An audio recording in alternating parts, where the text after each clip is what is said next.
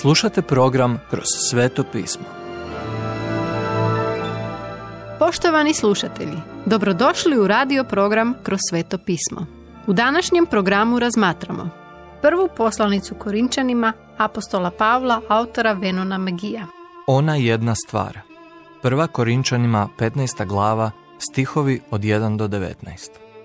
Da ste odabrali deset najsjajnijih biblijskih poglavlja, prva Korinčanima 15. glava zasigurno bi bila na vašem popisu. Toliko je važna. Slava je kršćanske vjere u tome što život nikada ne doživljava kao da završava smrću.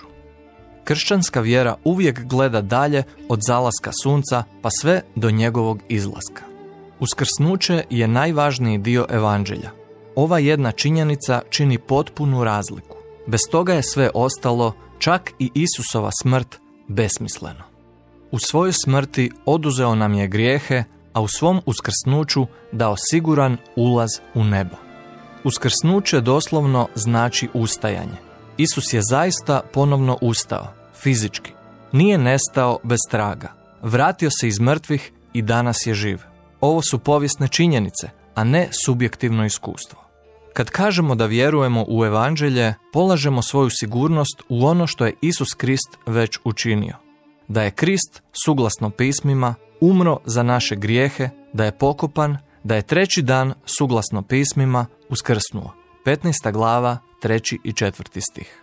Bez ove tri činjenice nema evanđelja. Isus Krist je umro za naše grijehe, pokopan je i uskrsnuo treći dan. To je evanđelje.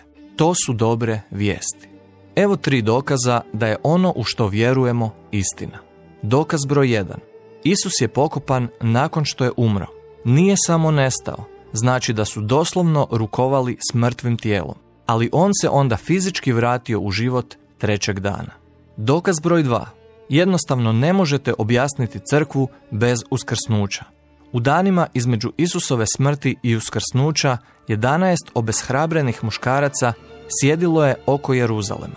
Bili su spremni vratiti se ribolovu. No, što se zatim dogodilo? Čuli su da je Isus Krist uskrsnuo iz mrtvih. Ta ih je jedna činjenica transformirala, a val se nastavio kroz stoljeća. Milijuni su svjedočili o tome da je Isus živ.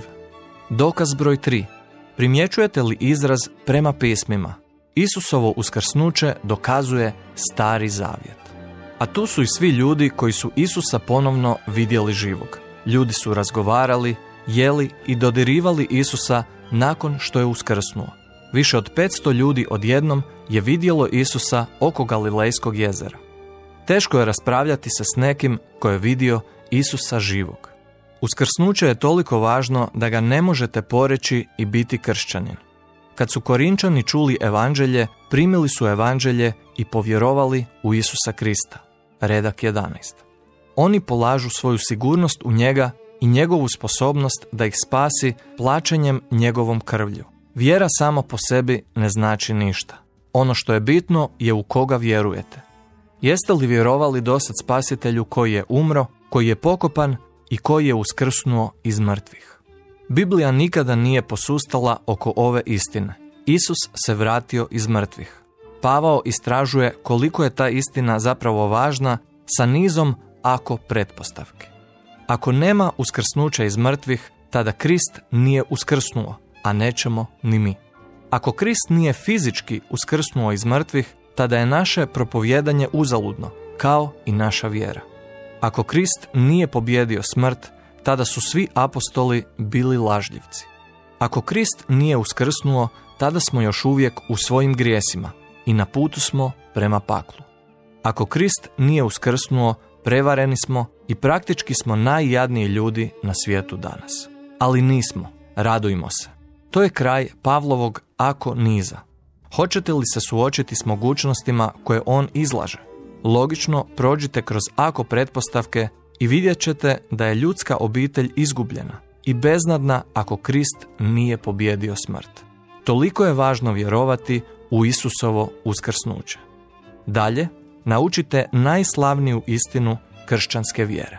Poštovani slušatelji, emisiju Kroz sveto pismo možete slušati svakoga dana od ponedjeljka do petka na City radiju na frekvenciji 88,6 MHz na području Velike Gorice, odnosno Zagrebačke županije i na 104,9 MHz za područje dijela općine Lekenik, odnosno Sisačko-Moslovačke županije. Pozivamo vas da nas posjetite na mrežnom mjestu ttb.twr.org i www.krcanskiradio.org gdje možete poslušati dužu verziju programa kroz sveto pismo. Do slušanja!